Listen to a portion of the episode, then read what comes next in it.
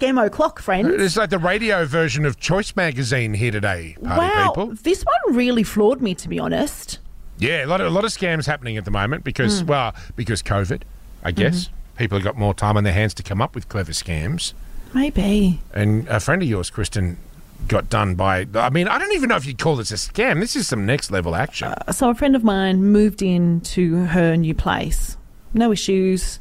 Has been in there, I I probably want to say a few weeks now. Hmm. And it turns out they only found out across the weekend that a scammer has hacked into the real estate's email address yeah.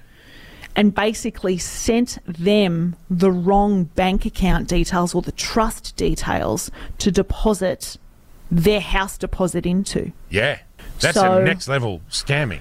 Isn't that a nice little phone call to get before the weekend while you're in lockdown? Yeah. Hey guys, just FYI, you know that big chunk of money that you've probably spent a lot of time saving up for? Yeah. Um, to purchase the house that you're currently in. Ah, turns out wrong account. Yeah. Sorry. But the account details were sent to you from our email. yes.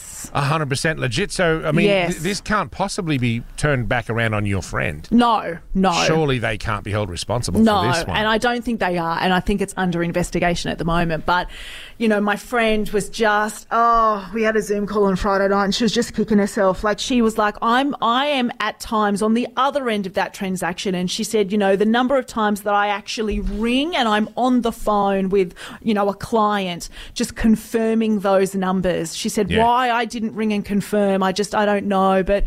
She said, I I think, like a lot of people who are purchasing property at the moment, like the property market is absolutely crazy. So it was kind of like they were up against someone else and then the offer was accepted and they just wanted to pay the deposit and and and she said it was it was almost seamless. You know, Yeah. she's on the phone to the real estate agent. It was the right time. Yep, have you got the details? Yes, I do. Thanks very much. Got the email.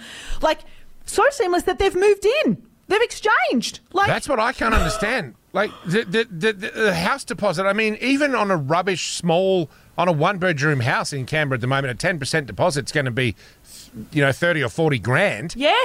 Um, yes. If that money never went to the person selling the house, how on earth did they get to the point where they handed over the keys? I don't. I don't know this part. I, I think it's just held for a little bit in a trust while everything is all of the boxes are ticked. I think. But Well, Oh, I anyway, don't trust 'em. no, isn't that crazy? Yeah, yeah. so we wanted to ask on six two four two one zero six three. Have you heard about a scam doing the rounds? Uh, say good morning to Josh from Ngunnawal. Josh, good morning. Good morning. How you Ha- going? have you heard about a scam that's doing the rounds? Yeah, I got caught up in one.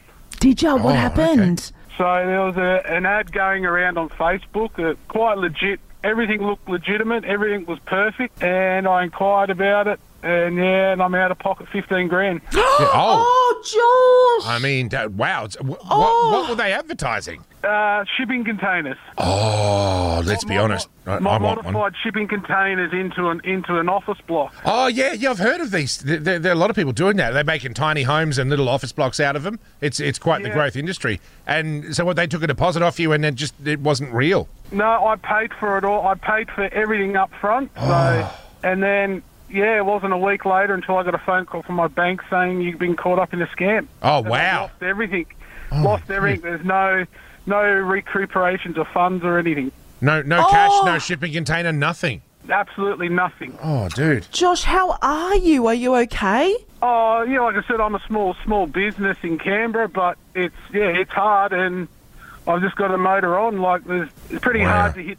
And like I said, it's small family and a baby on the way, and yeah, it's, it's hard. Oh, buddy. Wow. All right. wow. These scammers, like, they're just. They're smart these days, you know, like stuff like that. You just you, you Yeah. just don't see that coming, Well, you every- know. And everybody loves shipping containers. I mean, I know. what oh, can't you do poor with a shipping? You can Josh. make a pool out of a shipping container. okay. make a house Don't- out of it. Don't rub it in with Josh. Well, o- okay. I'm just, not, I'm just saying that's an easy scam to fall for because, you know, I would want one as well. Um, keep an eye out for him, friends. Mm. Yep.